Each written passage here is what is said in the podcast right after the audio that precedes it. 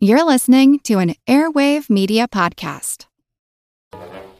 Sick of those trivia podcasts that you don't even understand how to operate and they just have too many levers and buttons? There's got to be a better way. Now there is with Good Job Brain, an offbeat quiz show and trivia podcast that makes learning new things easy and fun. I just learned that artificial vanilla flavoring sometimes comes from the anal glands of a beaver, and now I can never shake that mental image. Thanks, good job, brain. Good Job Brain is available for the low price of just four easy payments of free. It- It's a podcast. Good Job Brain is part of Airwave Media and available on all podcast apps. Operators are standing by.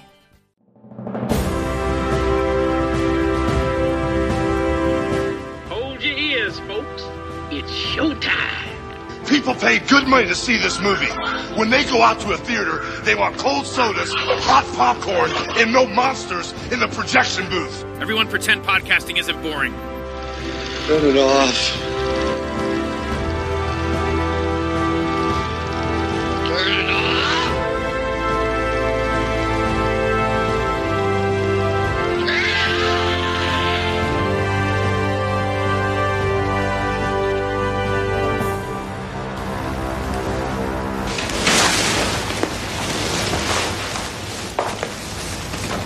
Spanda mi je parti.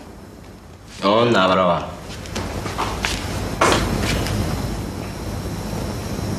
Hai tre mulile in bel.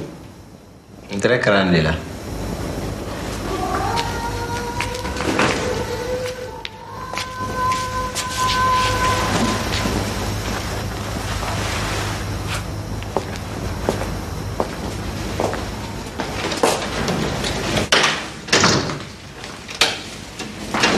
Bɛn. N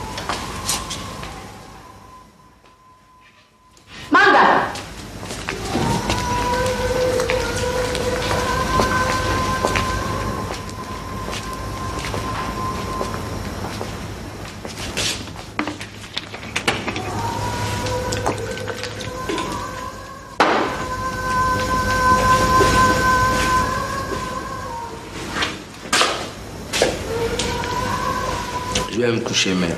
Je suis fatigué.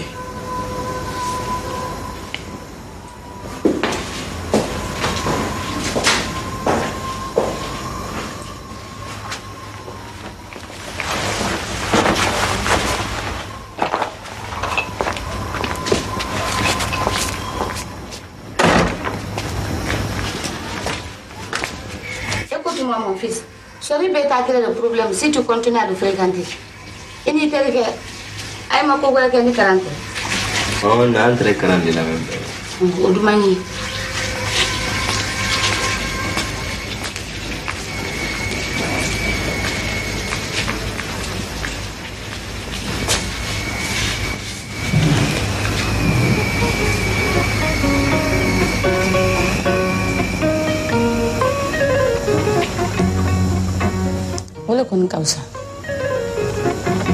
Le wusa.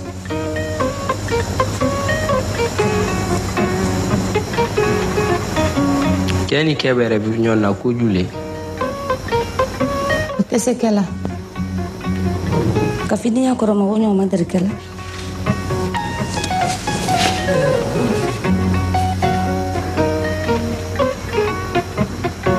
Mun na? Sɔsɔli t'o ma denkɛ ni si dɔrɔn ɲɔgɔn kɛ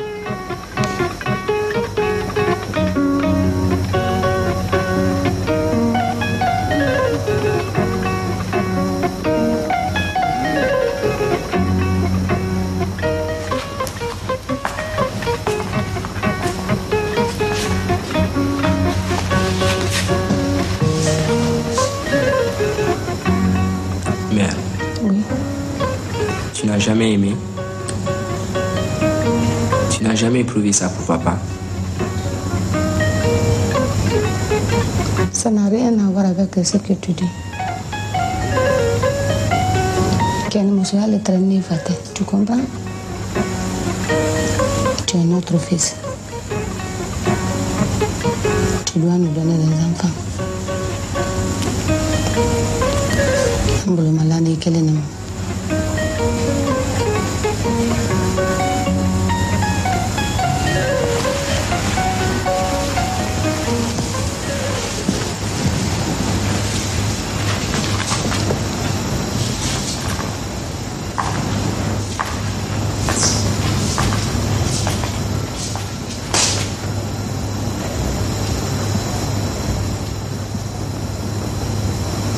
Pourquoi es-tu troublé, mon fils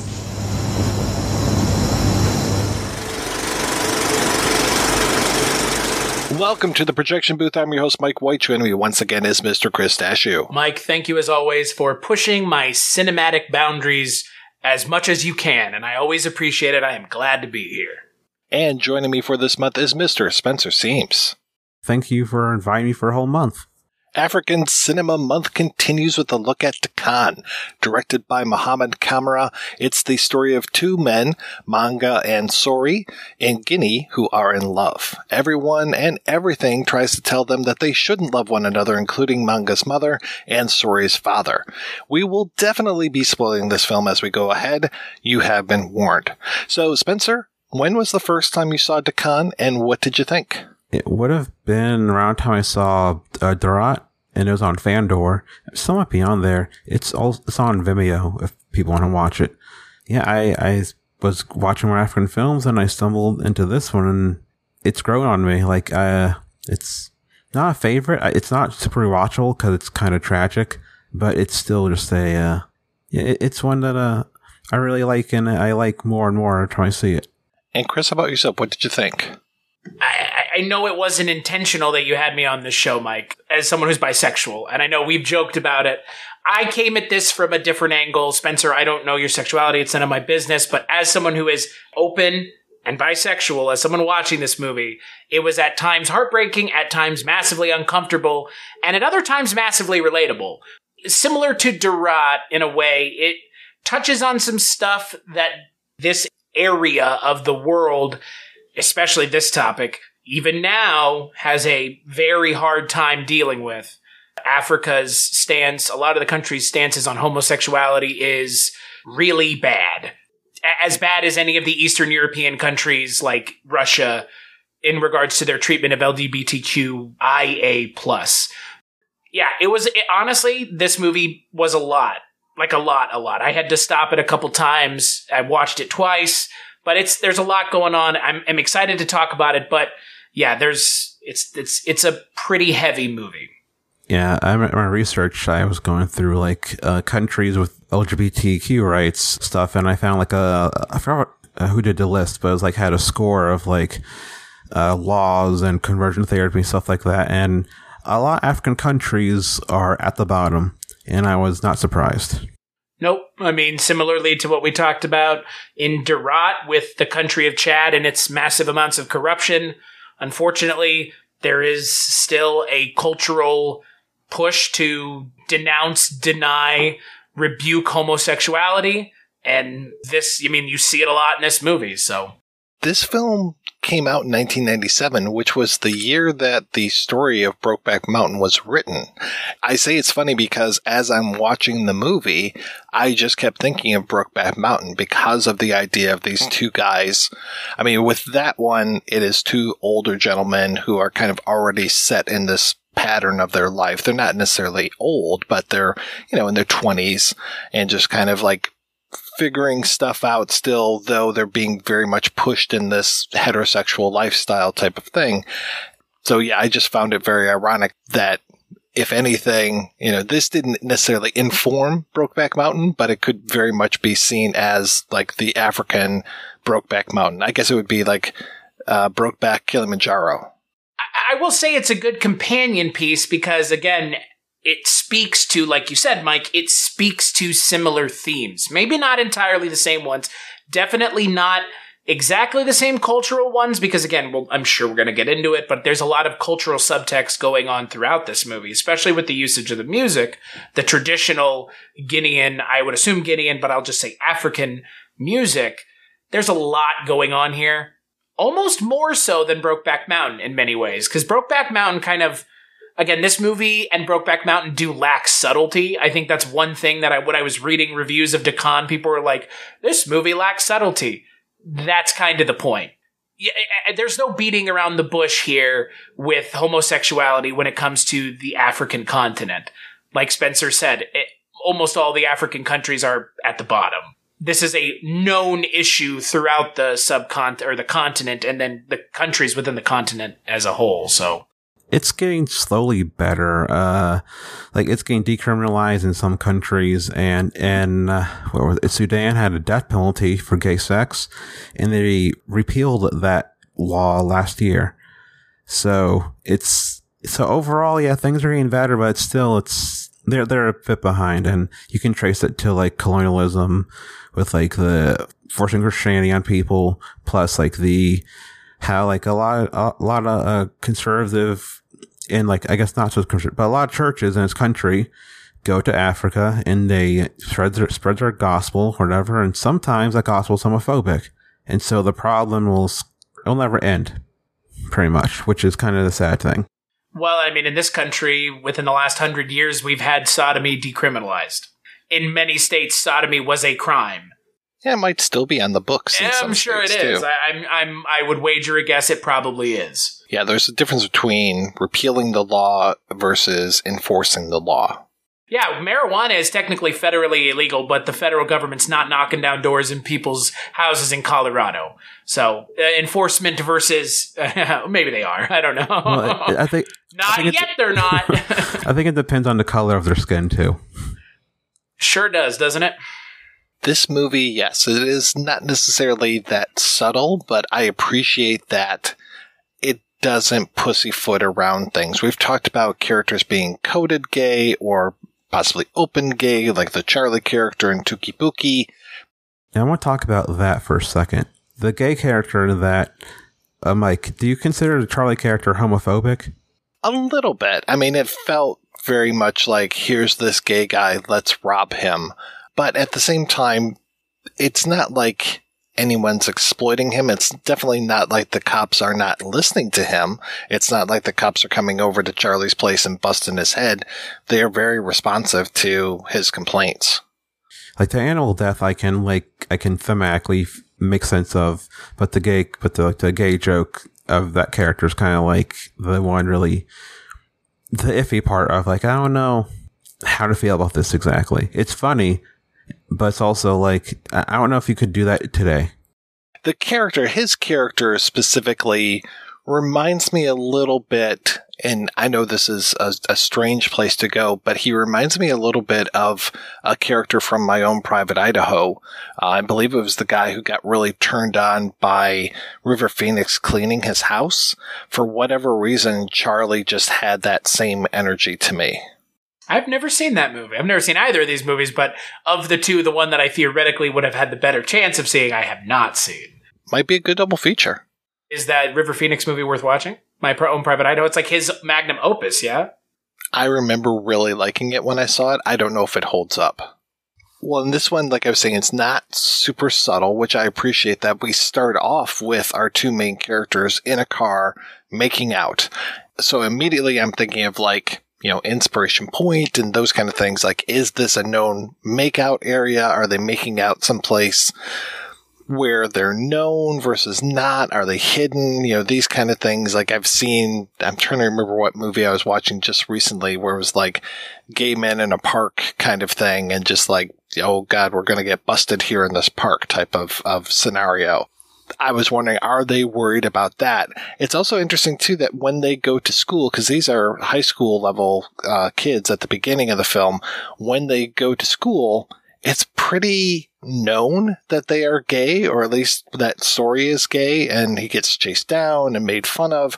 It's not violent, but he's definitely being chastised for being gay. And then the way that the girls are just like, oh, do you take it up the poop chute? And I'm just like, oh, God. And then even outside of school, like it's pretty like, all right, let's just go up to this guy's car and jump in. They're not really hiding it, which I, like I said, I appreciate that. I was honestly kind of surprised by that. I expected when I put this movie on, again, like you've, like you said, Mike, and I, I try to hold to that best I can. I try not to do research ahead of time. I do the research after because I want to go in with no expectations. And I did not expect that the movie was just going to open with that. My expectation was very different because, again, I expected that this movie was going to spend time setting it up. This is essentially in media res. I mean, we're coming in and they're already in a relationship, which I wasn't expecting, but like you said, I think I think one of the smartest things that the director does is open the film with the two main characters being intimate with one another because it sets the tone of the movie from the get-go. This movie is like you said, it's not going to be subtle. It's going to be upfront and honest and it wants the audience to be able to see the director's honesty on screen and challenge their own I mean, look, this movie is about challenging our beliefs, not I mean ours, yes, culturally, but obviously who it's being made for. He's wanting to challenge their beliefs about what it means to be, you know, homosexual, especially in Africa. So it's, I appreciate the lack of subtlety at the beginning because it sets the tone outright. And the the way the movie opens is it's the overhead shot looking into the car, and then they cut to inside the car, so it like starts like this feeling of like someone's watching. Then it's like, but then it cuts to the, like the, the intimacy of the of the two boys, which like that really hit hard this time of like uh being like immediately you're thrown into their relationship. Yeah, and then it's a matter of like trying to figure out who these two guys are, what their relationship is to one another, and then also seeing how that outside world is affecting them. I found it very interesting that Sori we only see his father, and then Manga we only see his mother. So it's like there's always that missing parent in both relationships, which I found to be kind of fascinating. I don't know if that if we're supposed to infer from that that because there's a broken family that that's why these kids are gay. I hope that's not the message, but I just found it interesting that both of them had missing parents in the relationships. I, the way I personally interpreted it was because they had that missing part of the equation, it allows this equation to be inherently lopsided. I mean, you notice the amount of stress and pressure that Sori's father puts on him, and there's no release valve. The father just and not he doesn't beat him up, but he beats it into him like this is what I have set aside for you to do. This is what I have done for you, and you are going to do it. And like that's an immense amount of pressure. And then Manga's mother does the exact same thing what's weird is I, I think what the intent of, of that kind of dichotomy was showing that regardless of the gender of the parent, the message is being the same. And it's unfortunate that, yeah, like you said, you don't get to see another person come in and say, well, maybe, maybe we're being a little too hard here. Maybe you're, because there is no, the release valve. Without another parent, it's just that one parent's message the entire time. The closest that you get is manga's uncle who's like, uh, you really probably shouldn't be doing this, but it's my sister and she really wants this done. So then we'll do this quasi conversion therapy thing. The parent angle feels like uh, co- the class commentary of one has his father and is rich, one has his mother and is poor. I was reminded a little bit of a Monty Python skit while I was watching this. There's the, the skit about the father who is a poet and his son wants to go work in the mines, uh, which is, you know, turning everything on its head, uh, our expectations. I like your fancy suit. Is that what they're wearing up in Yorkshire now? It's just an ordinary suit, Father. It's all I've got apart from the overalls. How are you liking it down the mine, Ken? Oh, it's not too bad, Mum. We're using some new tungsten carbide drills for the preliminary coalface scouring operations. Oh, that sounds nice, dear. Tungsten carbide drills? What the bloody hell's tungsten carbide drills? It's something they use in coal mining, Father. It's something they use in coal mining, Father. You bloody fancy talk since you left London. Not that again. Oh, is, is that a hard day, dear? His new play opens at National Theatre tomorrow. Oh, that's good. Good? Good? What do you know about it? What do you know about getting up at five o'clock in the morning to fly to Paris, back at the old Vic for drinks at 12, sweating the day through press interviews, television interviews, then getting back here at 10 to wrestle with the problem of an homosexual nymphomaniac drug addict involved in the ritual murder of a well-known Scottish footballer? That's a full working day, lad. And don't you forget it! Oh, don't shout at the boy, Father. Uh, Hampstead wasn't good enough for you, was it? You had to go pouncing off to Barnsley. You and your coal mining friends. Coal mining is a wonderful thing, Father. Yeah. But it's something you'll never understand. Just look at you. Oh, Ken, be careful. You know what he's like after a few novels. Come on, lad. Come on. Out with it. What's wrong with me?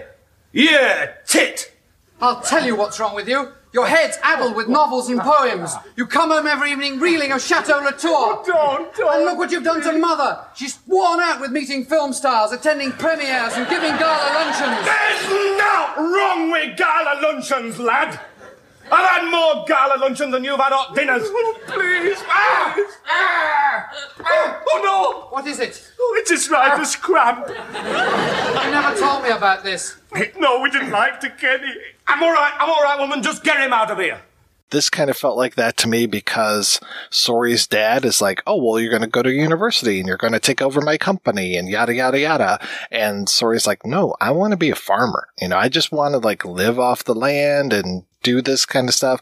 No, no, you're going to go to university. So it is very, and I like that when he is trying to put Sori on what he considers the straight and narrow path, he immediately goes to the, oh, you're going to go to university. Like, we're going to break up this relationship by you going to university. And then only after he talks about these expectations, then does he say, like, you shouldn't be gay. That's wrong. And just, you know, really lays it down that way. Like, I found it interesting that he comes to that secondarily, whereas Manga's mother is just like, no, boys don't like boys like that. Um, no one has ever since the time that man first, you know, came up from the primordial swamp. She's just like, nope, no, it doesn't exist. It, since time immemorium, this is not a thing, which I can tell you with absolute certainty it is. She seems a little out of touch. I would say almost entire society around them is out of touch. It's almost like we're looking in on everything, like you mentioned, Spencer, looking down on the car. We're looking in on their relationship from afar, and the society is kind of the is kind of encircling them and constantly pushing them and pulling them, you know, away and towards one another. I love that introduction of the mother character with manga, the way that we see him in the background and her in the foreground. I think it's maybe an over the shoulder shot. And then we kind of reverse that and she's suddenly on the other side of the screen and he's up front. I really, I thought that camera was doing a really good job of, of framing these things. And I mean, overall, spoilers, but I thought that the film was very well shot and very well put together. A part of this movie that I find fascinating that I want your guys' opinion on it is the director, Mohammed uh, Camara. So his previous two short films are about taboos. One is child suicide. One is about incest. And so he liked to challenge people's beliefs. And so sometimes I feel, I, I wonder, like, what's his intent? Like, genuine, like, he cares about gay issues and, like, making sure they are seen as people? Or does he just want to, like, challenge people and see it in the, in the challenge, like, taboos of society? Like, I, I'm not sure, like, how genuine his intent is. At the same time, I, I really like this movie. I'm just, like, kind of curious your guys' opinion on, uh, on that. I can see if you're going to push taboos, maybe you're not necessarily being as sincere as possible. Like, you know, maybe that, that can be one way to look at things. But then I look at somebody like, um, like a Todd Haynes, where it's just like, yeah, no, I'm to continue to push taboos with whatever. Obviously, I don't liken incest and suicide to homosexuality. I mean, maybe he's just exploring stuff, or maybe, yeah, he might just be a provocateur, but I have no problems with that. I'm curious what your where you lean, Spencer, because I I actually understand exactly what you're what you're getting at because the way the movie ends, I think kind of it didn't leave a bad taste in my mouth, but it did feel like what were you getting at this entire time? Because I mean, again, we're, I don't want to hop to the ending, but to answer your question without talking about the ending directly, when the film ended, the the way I interpreted kind of the the way the film ends colors the rest of the film for me in a lot of ways. And the problem I have is it did feel a little odd that the movie just kind of ends like that without it doesn't even feel hopeful. It just feels like what it felt like Muhammad Camara was saying was the homosexuality gets in the way a little bit. That feels provocateur-ish, less approaching it and having to have an interesting conversation, which I think this is an interesting conversation to have, but it feels a tad like he doesn't have anything to say, but it's definitely provocative. But I kind of came away from it saying, mm, maybe it wasn't being used in a way that was entirely trying to really challenge people's views, as it were. Not only is he dealing with a gay relationship, but then he's also dealing with the whole black white relationship by actually having a white woman in the film and then a, a scene, I wouldn't say it's graphic, but it's pretty frank, a near sex scene between a white woman and a black man, which I don't think you see in African cinema all the time. Of the ones we've covered so far, I think this is the first time a white character isn't explicitly bad or like a cartoon character. This is the first time it's like, oh, like Umu, she's an actual person like with like you know feelings and like goals where like the the jungle boy and um uh Touki Bouki like that's a cartoon character making fun of like you know white people like go to africa to kill elephants and and whatnot and you know then in Daratt, i don't think you see white people at all not that i remember at least it's an important movie for queer cinema let's not get that twisted i mean it, it is a very important film because again, it is the first film of its kind period, uh, you know, from Africa's. And that's, I mean, again, there were people who protested this movie being made. I mean, that's, that's the kind of climate that this film was being made in. So it is an important movie, but do I think it is the best film to have a, dis- a, a frank discussion about homosexuality and how it affects heterosexuality and heterosexual norms and expectations from older generations? I don't think so but I think it's an important movie for a lot of other reasons. That detraction does not diminish the quality of the film. This sounds like a wish-washy answer, but I'm down the middle because some like half the like the this watch it felt more genuine, but the last watch it felt like I don't know, maybe just trying to provoke provoke people. But I don't know, like it kind of like I'm not really sure what like what his you know what his like uh, what his what his intentions were. I think we would all agree he was trying to be provocative. Period. There's, I don't think there's a question of that. Uh, we basically said without saying it, but like he, he is a hetero man. He has uh, he has like a, a wife and children. I think one of his one of his kids is in the movie, or his brother is in the movie. Can't remember which it was.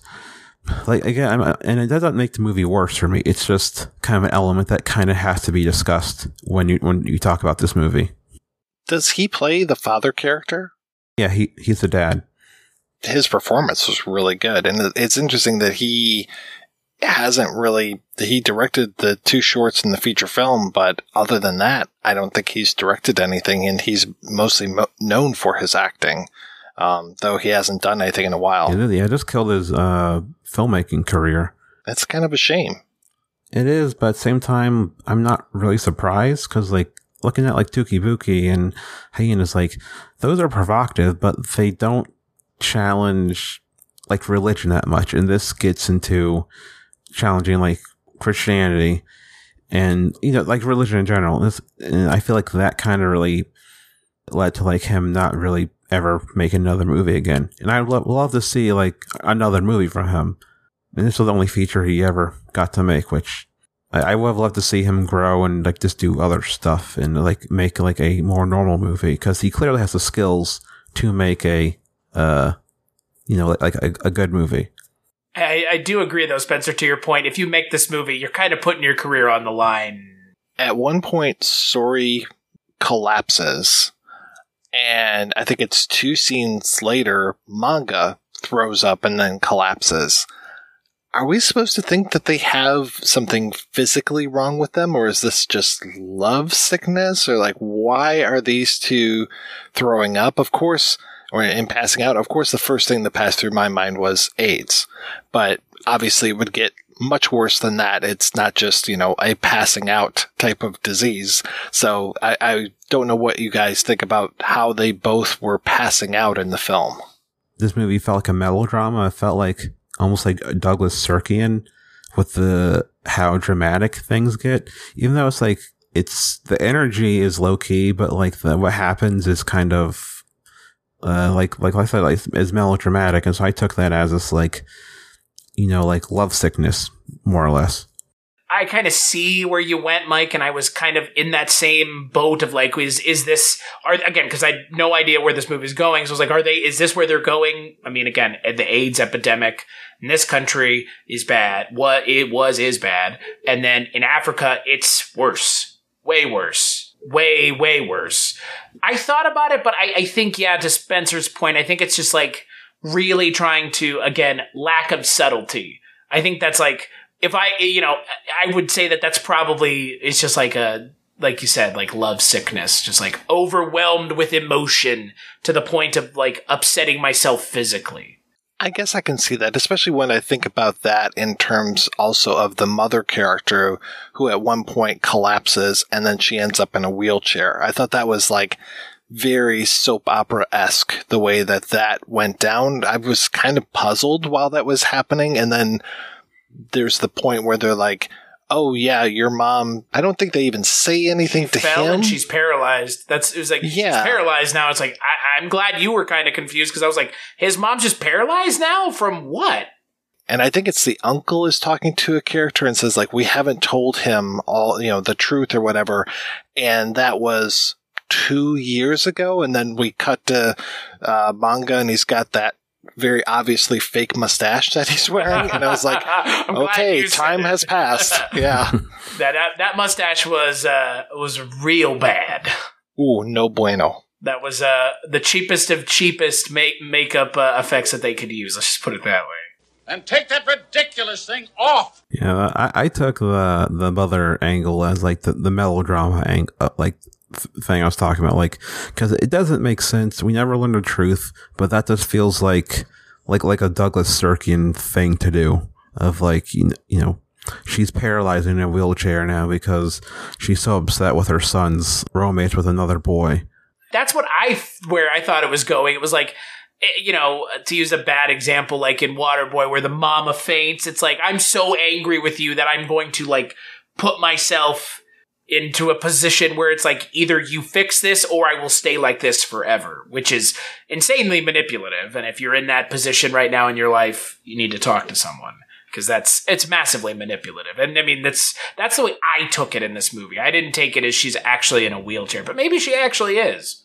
It's a hell of a long con if it's not. Homosexuality is the devil. And I like Coach Klein, and he likes me back. uh oh. Waterboy, ladies and gentlemen, for the 21st century.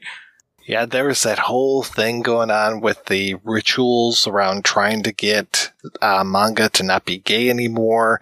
That woman taking the mud bath and flailing around. It looked like a graveyard or something. It was just like, it was pretty intense.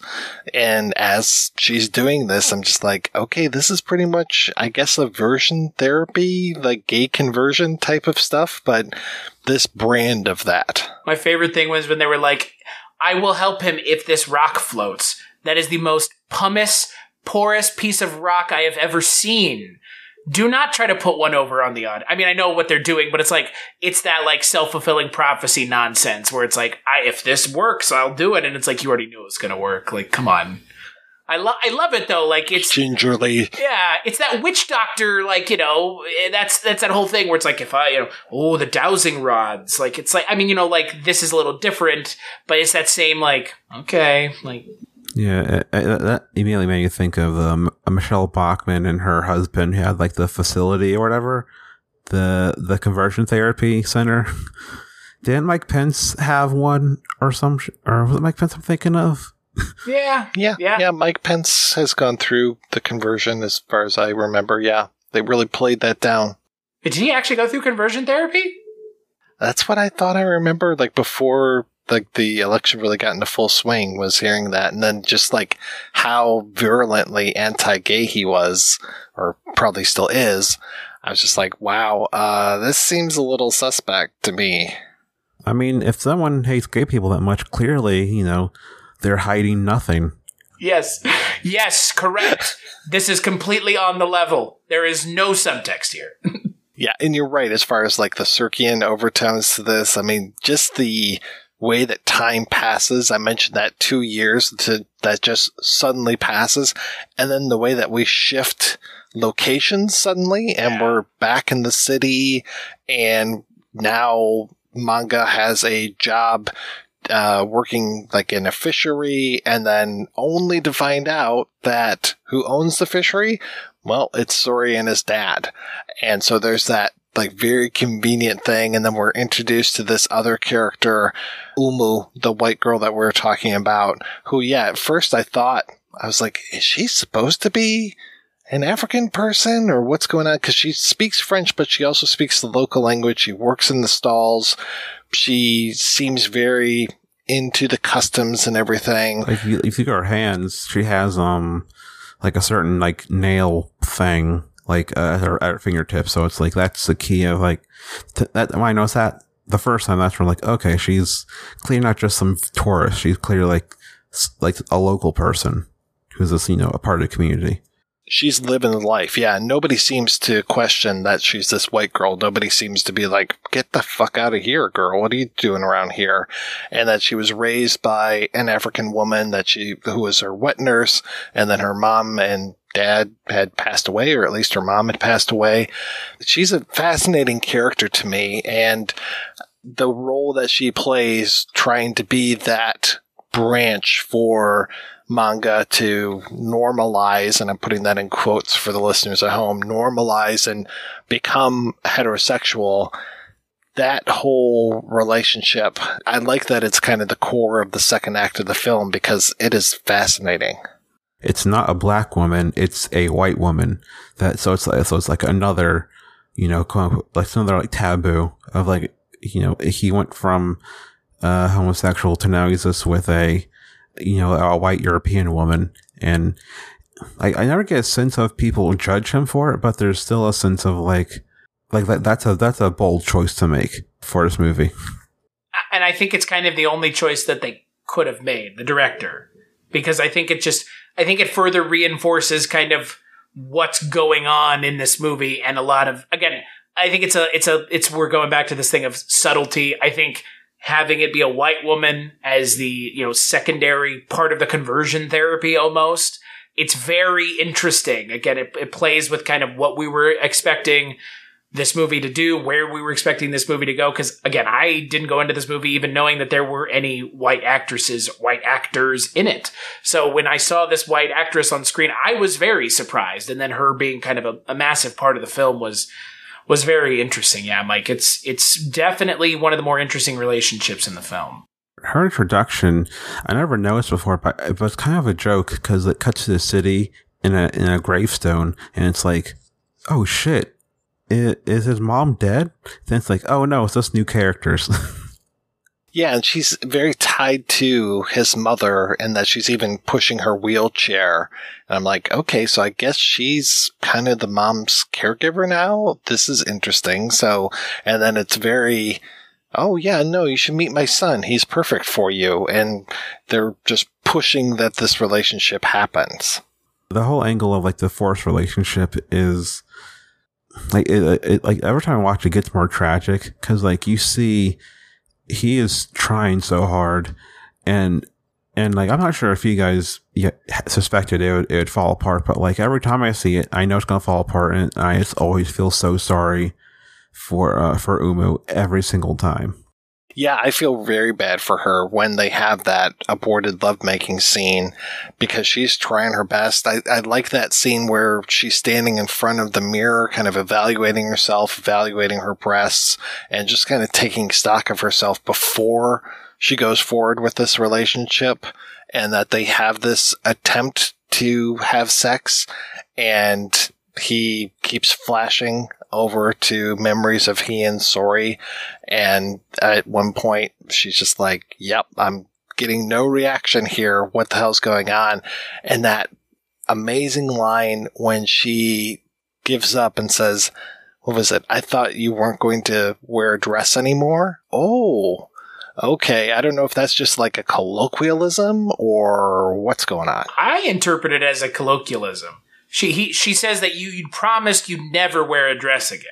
And yeah, I interpreted it as a very interesting colloquialism that I had never heard before. Maybe it's not that, but that scene, that moment, I don't know what else it could be. The translation of this I, I know a little bit of French. I know enough that I can follow. Like, cert, like if I hear a French movie, I can maybe follow like a sentence or two. And there, there are a couple moments in this where like, uh, I realized how much French I kind of knew because there's a part where, um, uh, Sori's dad is telling him, no, you're the best, but the word in French he uses is better. So it's like, huh, that's a weird translation. They, they, they switch it up. But then another point, someone in French says some, you're better than this, but they don't, but they use a different word. So I don't know. The, the translation is kind of interesting of like what they chose to, uh, use in English over, uh, you know, like direct translation there's stuff about bracelets in here that I wasn't necessarily following. Like she she puts on a bracelet and it's got words on it, and I wasn't sure what the words said. And before she says, "Went for the beach." No, uh, first Umu puts on a bracelet like as they are about to part ways before she says, "Don't forget about me." I thought there were words on there, and then yeah, for sure when they're on the beach, and I think it's like his mother, uh, Manga's mother says to him, You're no longer my son. You're banished forever. But then she buys a bracelet. And does that bracelet say, Take care of my son? Or is this just her saying that to him? I wasn't following. I thought it was the one that says, Take care of my son. Okay. The bracelet that she buys, that, that the mother buys. Okay. And then she says, This is for Sori the the leap from her rejecting her son to her accepting him is it's strange, but at the same time, I I buy it because like she's the parent who's more open minded and she's more she doesn't have much in her life. Like we see like her there's not much going on and like she clearly doesn't want to lose her son. And so on some level I don't think she believes what she's saying, but she also I think she just wants to have some some relationship with her son. Cause like there's you know, what, what little we're given, like there's not much of her uh, having personal life or relationships with anyone. I mean, the way I interpreted that, because I mean, yeah, you're right, Mike. It goes from you're no longer my son, you're banished forever to the next scene, they go to the bracelet vendor. The way I interpreted it is, is just like, look, I, I you're not my son anymore. You're banished forever, but I cannot completely send you out back into the world without n- this putting this energy back to you to give to him. You know, him him being Sori. It's a very weird cognitive dissonance thing. Like, but like you hear about it with kids that come out to their parents, and you hear about their their parent being like, you know, you're not my fucking kid anymore, but like I still care about you. It's just different now. I, that's the way I interpreted it. Again, that's me viewing it through a very different lens than the film is being made through. But trying to find a closer analog for personal experiences of myself and others. It's it's an interesting. It is a a common thing, and it is a sad and upsetting thing. But at the same time, it happens, and it, I mean, it's. I'm glad that they, you know, the director captured it pretty pretty succinctly, frankly. It reminded me of Paulie giving Henry that what hundred and sixty dollars. He's like, no I got to turn my back." That's exactly what it is. I mean, it's that exact like now go away forever. But here you like here's my little parting so that I don't leave you out in the cold, right? There's that moment kind of going back a little bit where manga is going he's trying to go to the factory. There's this stuff going on about like his fish and the prices and he wants to make more money. And like I said, the father of Sori is the one that owns his fish factory and Sori's working there. That whole thing of the father trying to keep Manga away from Sori, it's like a screwball comedy for like five minutes is just dropped in here with him running down these stairs and the way that he, you know, misdirects Sori and like puts his arm around him and walks him up the other way. It was just like, where is this coming from? I enjoyed it, but I was just like, wow, I didn't expect the movie to go wacky for a few minutes. I mean, there's some comedy here and there, but that that's like the one like re- like really comedic. Like scene. I feel like it was written as a com- as a com- comedy scene. Yeah, it almost felt like a French farce for a few minutes there. Like part of the not subtlety thing is the class aspect of one is poor, one is uh, rich, and the one that's rich dresses in a suit and dresses very Western, and his home is always lit with lamps and electric lights and the one who's poor, it's always natural light and it's always dark in the house. One has a feature and one doesn't has a feature. I don't know, like this movie touches on a whole lot of things. It makes me question where the hell Sori is living at the end. Like, is that his house that manga comes to when he meets Sori and Sori's wife and baby? Because it just feels like there's nothing in that house, almost like it was abandoned and they just happen to be standing there. There was a line early on where uh, Sori says, "Come back to my home village." So I think that's his home village, and that's and he's. I don't know. We don't know like what choices he made, so I can only assume that maybe he has a, a like a home his home village, and maybe he worked for his dad doing something, but he just happened to be at his other home. But I'm not really sure. It was strange because I was under the impression that he was well off because he was working with his father. And I was expecting like him to continue that like very clear delineation between the rich and the, the quote rich and poor. Uh, and then they don't. And it's like, you know, it kind of speaks to something that we, you know, kind of haven't really mentioned, but while this movie is about Sori and manga, it is very much manga's story. It is not Sori's story as much as it's manga's because we follow manga's story through, I would say, the better part of the second act. I mean, the second act, the second, I almost the second and third act, pretty much. The second and third act are almost completely told from you know, following manga and how he, you know, goes through the conversion therapy and then he's, you know, with Omu and that relationship. Sori is just like a he's just kind of off in the distance. He you would like if it was a play, you would see him standing, you know, at the very back of the stage or off to the side or in like a window or something. He's not a substantive part of this film past the first act, which is an interesting choice because you would have thought there would be more things to mine by having the characters be kind of omnipresent throughout the story as a part as opposed to one of them being the sole focus and the other one's just off doing God knows what even when they meet at the end, it feels like this is probably just a fashion of the time kind of thing, but the way that Sori's wearing that cap and he's got the overalls on and he's got only one of the things done on the overalls. I was like taken back to the mall in the 90s type of thing, like seeing kids wear the one strap undone overall thing.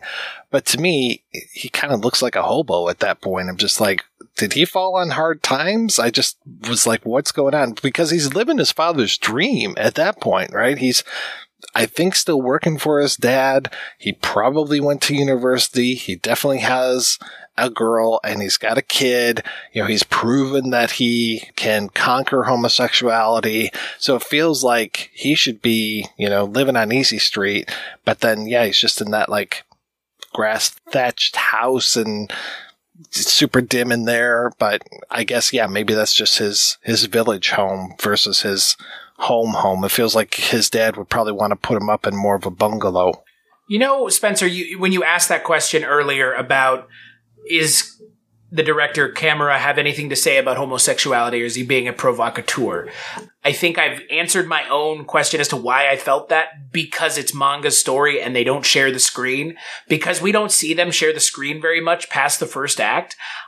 I'm not sure what he's getting at, but he's not telling us the whole story because when manga shows up at the end of the movie, he is home wrecking that family's relationship.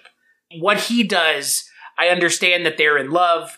I understand that they're you want to be together, but the way he plays it is Sori has not been a part of the story at all for almost 45 minutes. And because of that, it feels like that decision at the end is made quietly or in silence between the two characters. And to me, it's like, okay, I'm on board with why manga is making this decision. Sori, a little less so. And because of that, it falls a little flat. When he just like shows up and Sori's like, yep, all right, I'm leaving, like my wife and kids and my job. Like, okay. She cries, but she doesn't cry out. You know, she just gets upset that he's leaving, and I think she knows he's leaving forever, but it's just quiet tears that are running down her face. She's not Michelle Williamsing it up and, you know, yelling and screaming at Heath Ledger. She's just like, okay, I think it's almost like I knew this day would come and now it's here. because in another relationship with a white woman, she knew of his struggles, and like there's a part where he's like, I, I, I tried to, I want to stay clean, and so like clearly there's like with their significant others, you know, in their in their different therapies or whatever, like they're they're like it's a very open like this this like uh, discussions they're having like it's a enough of you get enough of insight of like they're trying to have actual relationships with women and they just can't do it can't bring themselves to do it Sori did apparently more than manga did. Presumably. Presumably, yeah. They could have a very attractive milkman. and the the meet cute of umi and uh manga Oh, with the bug, the praying mantis? Yeah, and the baby. Because the whole theme of this movie of like them tell of the parents telling them uh, breed, have children. In the first time the uh, manga meets, you know, the white woman he will be in a relationship with, uh, she's she's with a baby, and so like it's this very maternal, motherly image of like she's making a baby smile, and and so it's like this very like again not subtle, but it's this very potent image of like this is life you can have. You can have a, a beautiful wife and you can have a baby because that's what normal people have. Well, in quotations, normal people. Well, yeah, and even him very early in the film, manga telling Sori, I want to have your children. Okay, that's an interesting way, especially because they are kids themselves at that point. They're maybe 18, probably graduating from high school, it feels like, but I've never loved anyone enough to tell them I want to have their baby. I guess you're never really in love then. Guess not. Spen- Guess not. Spencer's saying it like it is. No, but also you gotta remember they're teenagers, so like this super intense melodramatic love story, it makes sense that, you know, with them being like uh, 18 year old. I was about to say my next door neighbor's kid. When I used to pick her up from school, I would hear these kinds of things. That's why I'm just like, that's kids for you. I mean, it's it- you know, emotions are dialed up to ten, and that's kind of where they stay. And until they, un- you know, I mean, myself included, you know, growing up, like at some point you start learning how to dial it back, and then you learn how to control the dial even better. But yeah, I mean, I see it with my, you know, I see it with my uh, my sister's, uh, you know, uh, kid. You know, I see that dial; it's ten or zero, and like I saw it in this movie too. You see it at like, I want to have your kids, you know, and then it's like, you know, back down. It's like, okay, like Jesus, the, these emotions are just completely just being amplified. Yeah, like the part where he's screaming manga sc- screaming at his mom, like that it is always unnerves me every time. It's so it's so primal and like like and, and like the melodrama breaks and it's just like this is just pure like n- I don't to say confusion, but it's like it's like his anger at like he can't be himself. And like even though like I, I, I am a hetero man, like like it really hits and it's like he just wants to be himself and no one and he is and no one in his world is letting him do it. And it's just heartbreaking. And it's almost as heartbreaking though when he ends up getting the guy at the end because they don't necessarily seem like they're super happy. It just feels like this is, I guess, to the name of the film, this is destiny. This is the way that it's got to play out. And yeah, it, it feels very like Chris, you called him a home wrecker, and I'm just like, yeah, he's kind of coming in here, and here's Sori with his wife, maybe question mark, and and child, and it's like, yeah, see you later. I'm gonna go off with manga now, and we're gonna leave in our jeep and drive off into the sunset. It kind of reminds me of like the end of The Graduate, where it's just like, okay, now we have each other now what? You know, what what's going to be that next thing? And it's like I would almost like to see an epilogue to the film as far as what ends up with these two guys because they can't go home again. They're basically non people to their own families. What are they going to do? Are they exiled? Where do they go after this? Yeah, no, it's uh, I think the, uh, another great comparison, Mike. That I mean, there's a scene missing from the end of this movie, and honestly, if I had if I had been the one to make this movie, the seed, the way I would have had the credits roll is the credits rolling over a, a, a shot of them driving away the, their faces, just so you can see that. Because again, you like you said, you knew it in The Graduate because you see Dustin Hoffman, and I forget the actress who plays the other lead in that movie. That Katharine Ross? you see them and they're just like, yeah, like you said, we have each other, but at what cost? To what end? And like this is that same scenario here, and it's it is emotionally. uh, This movie is emotionally all over the place intentionally, and this ending is emotionally brutal intentionally. It's you know again I don't know what the director's intent was, but regardless of his intent, the the way the ending plays out is sudden, emotionally brutal, and then the movie just pff, ends, and you're just like, all right, what do they do now? Who knows? They don't even know. Around this time, there was a documentary called Woubi Chéri. I can't remember the director's names. It's very French names. I have to hear said first. But well, one's French, one is Philip Brooks. And they made this documentary about the gay and transgender community and uh, uh, Abidjan, Ivory Coast. And that was like the, for lack of a better term, like, you know, the, the, the San Francisco of West Africa. That was where if you were LGBT, LGBTQ, that was like the safest place you could go. And it's this hour long documentary. It, it's kind of like Paris is Burning, but I don't know enough if there was like kind of the shitty behind the scenes stuff that Paris is Burning has attached to it. But it's this very nice look at like, this is like where gay people in West Africa are. And it's treated as like they're just people. And the, documentary is on, what is it called? It's on Vimeo and there's a DVD out there, but it's a really good movie that I highly recommend. It's like a good, it'd be a good double feature with Paris is Burning of like Ivory Coast, late 90s, and then 80s, um, uh, New York.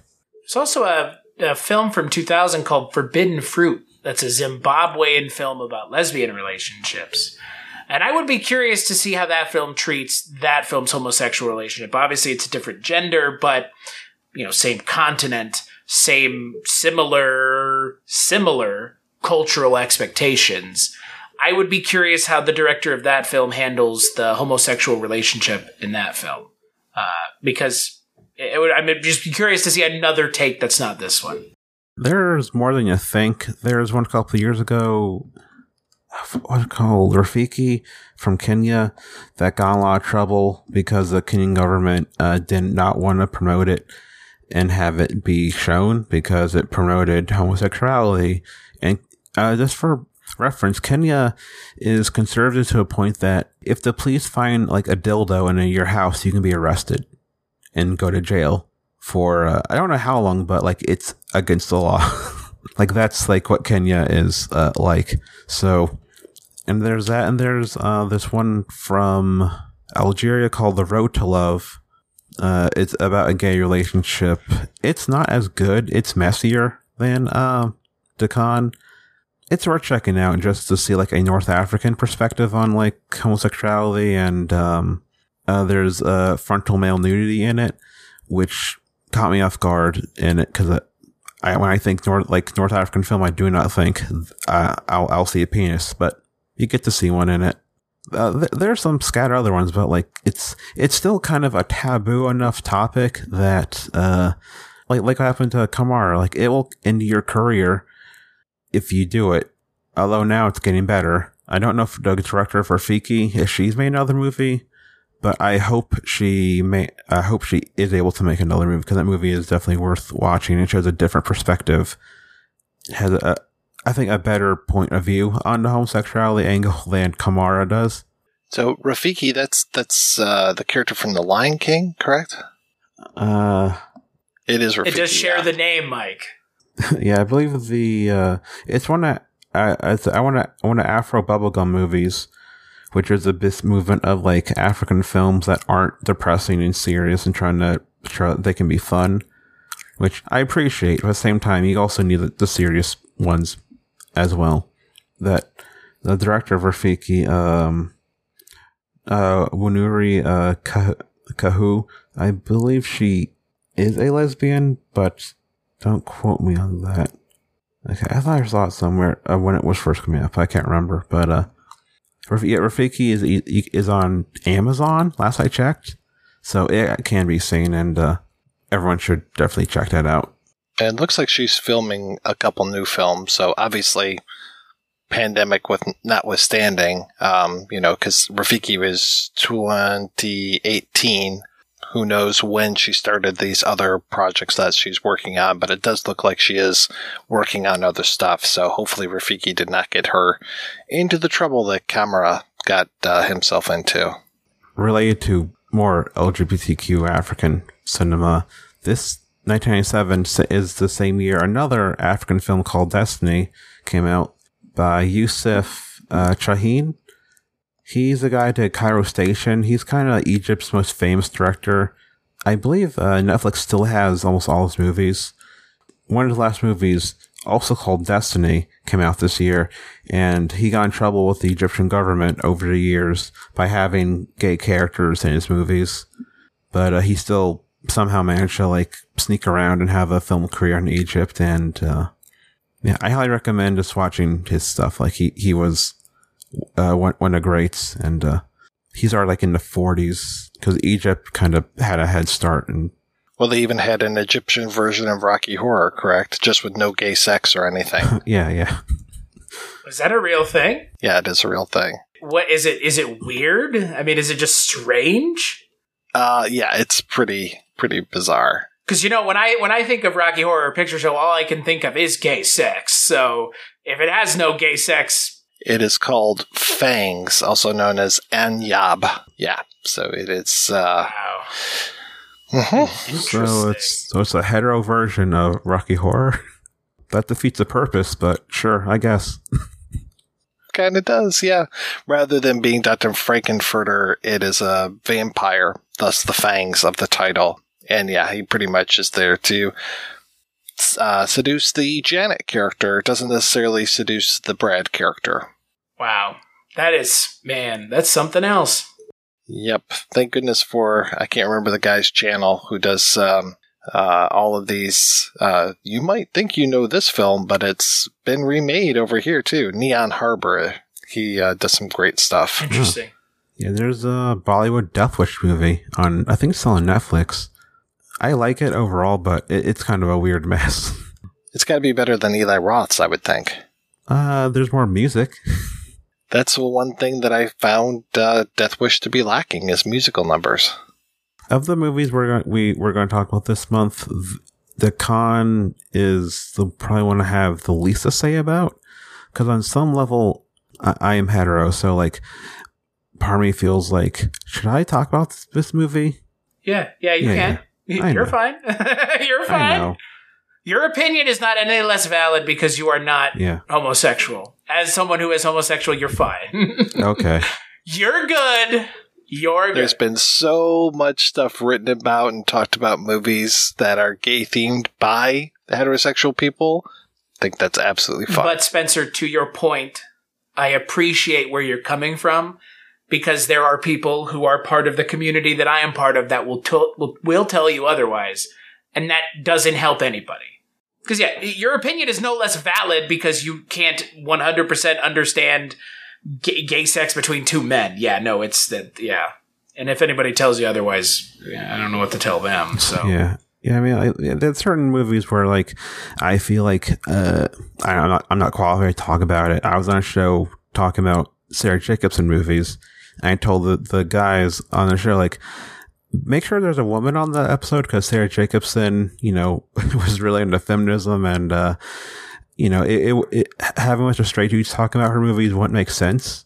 well, straight dudes love talking about movies. Come on. I know, I know, but Sarah straight Jacobson, white straight white dudes love talking about movies even more. I mean, Yeah. that's for sure. get three straight white dudes in a room together, and you've got half of every podcast out Yeah. available now. So Yeah, I guess, you know, what we should have done was talk about the actress that plays Umu and just like talk about how great her rack is. Yeah. And then we would be more like other podcasts. that's the heady discussion that we're missing here.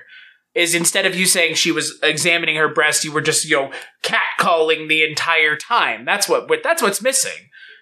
That's the best scene in the movie, dude. the best. Oh my lord.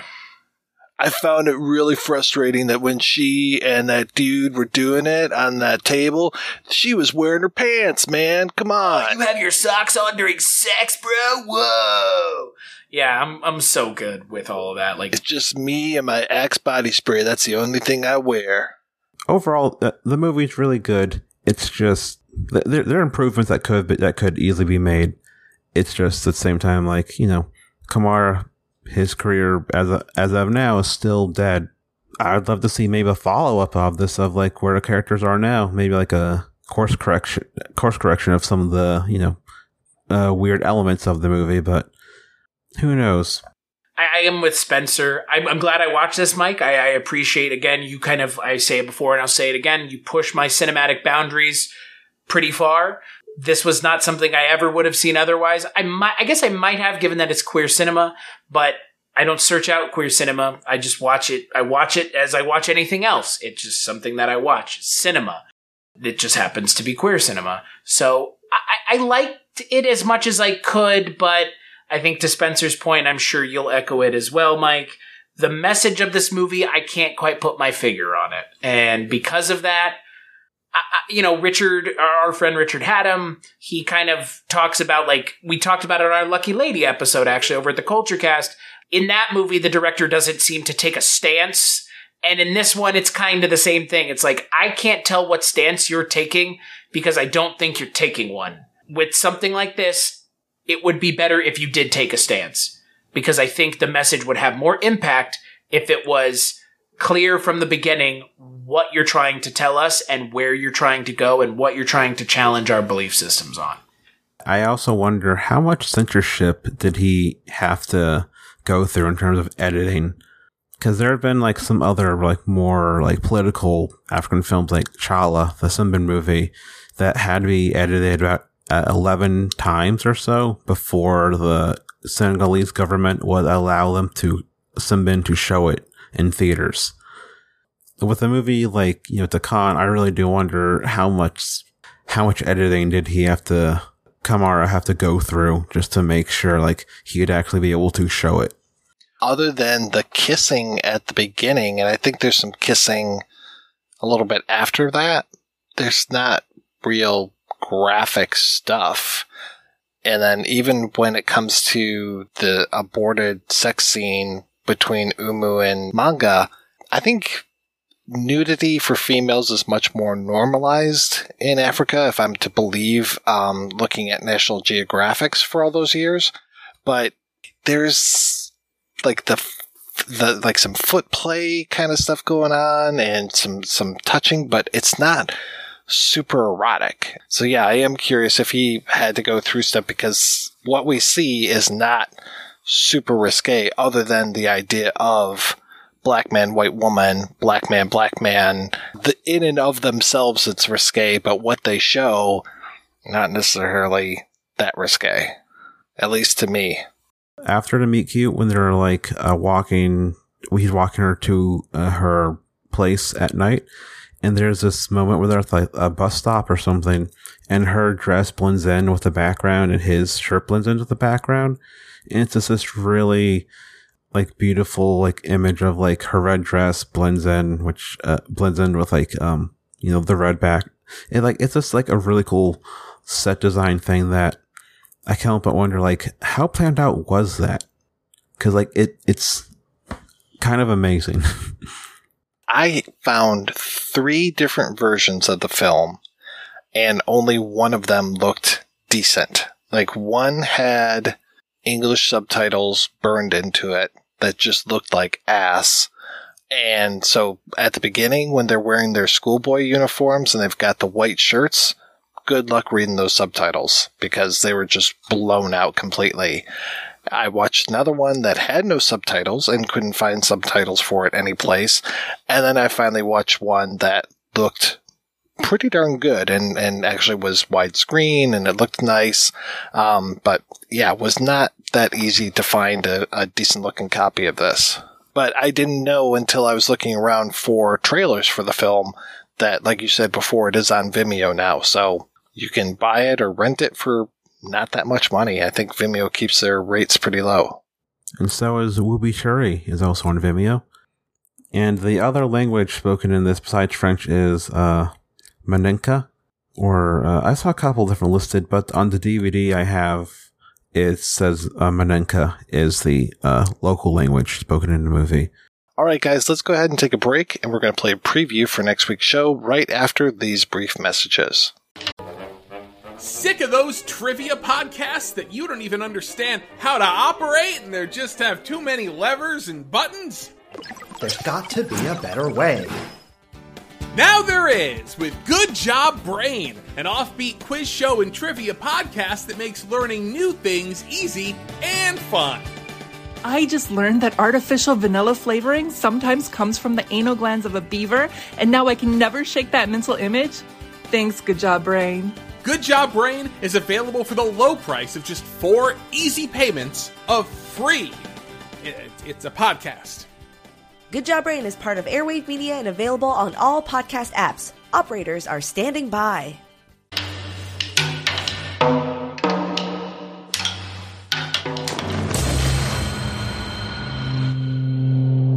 nindosho omwana oyo tatuishiba okwafuma swapa nomba kiri kuliiwe nomba okusalapo kuba embushi ate mukuba endoshi nga wasala okukuba embushi wala putulu entambo lelongo basaba basala okuba endoshi otwala kusangana entambo yobe ekemuli ndoshi umu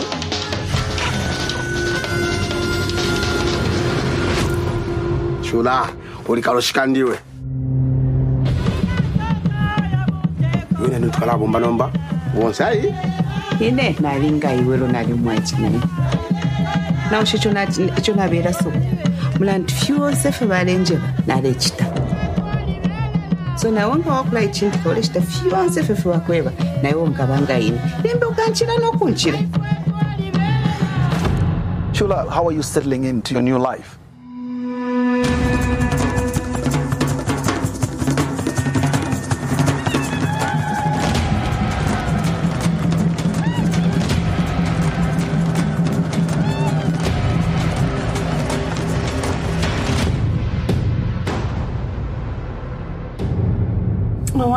Cheer her up. Why don't we take a picture together? Look at the camera. Mona. I'll send it to you.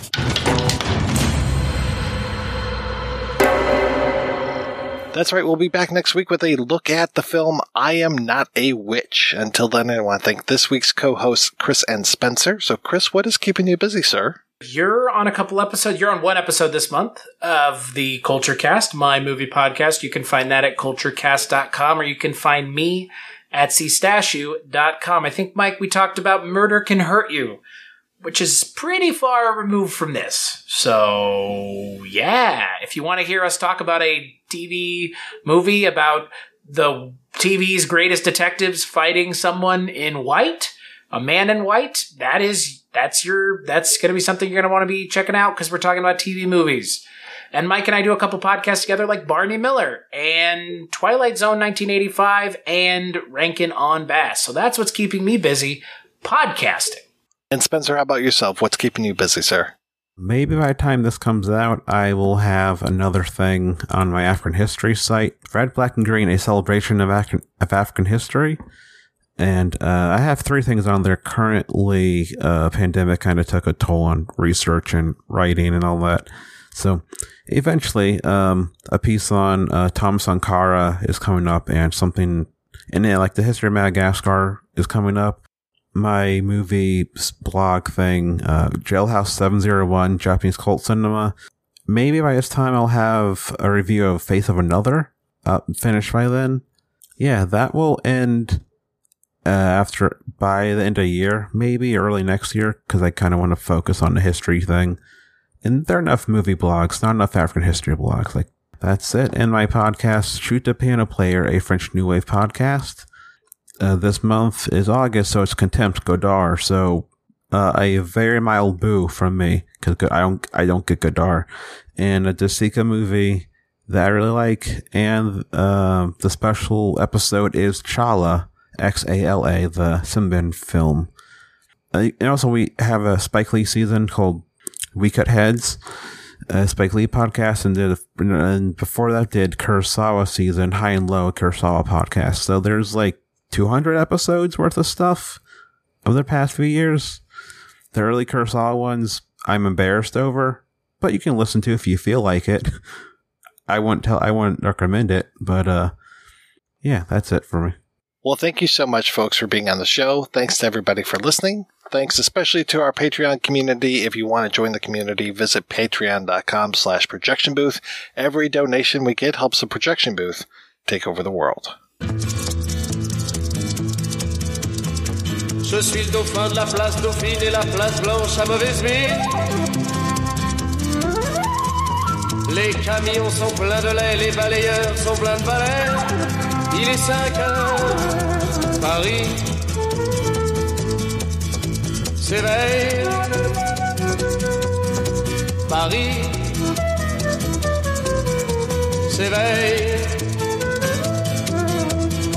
Les travestis vont se raser, les stripteaseuses sont rhabillées. Les traversins sont écrasés, les amoureux sont fatigués. Il est 5 heures, Paris s'éveille. Paris s'éveille. Le café est dans les tasses, les cafés nettoient leurs glaces. Et sur le boulevard Montparnasse, la gare n'est plus qu'une carcasse. Il est 5 heures, Paris s'éveille. Paris s'éveille. Les banlieusards sont dans les gares, à la Villette on tranche le lard. Paris by night regagne l'écart, les boulangers font des bâtards. Il est 5 heures, Paris s'éveille. Paris s'éveille. La tour Eiffel a froid aux pieds, l'arc de triomphe est ranimé. Et l'obélisque est bien dressé entre la nuit et la journée. Il est 5 heures, Paris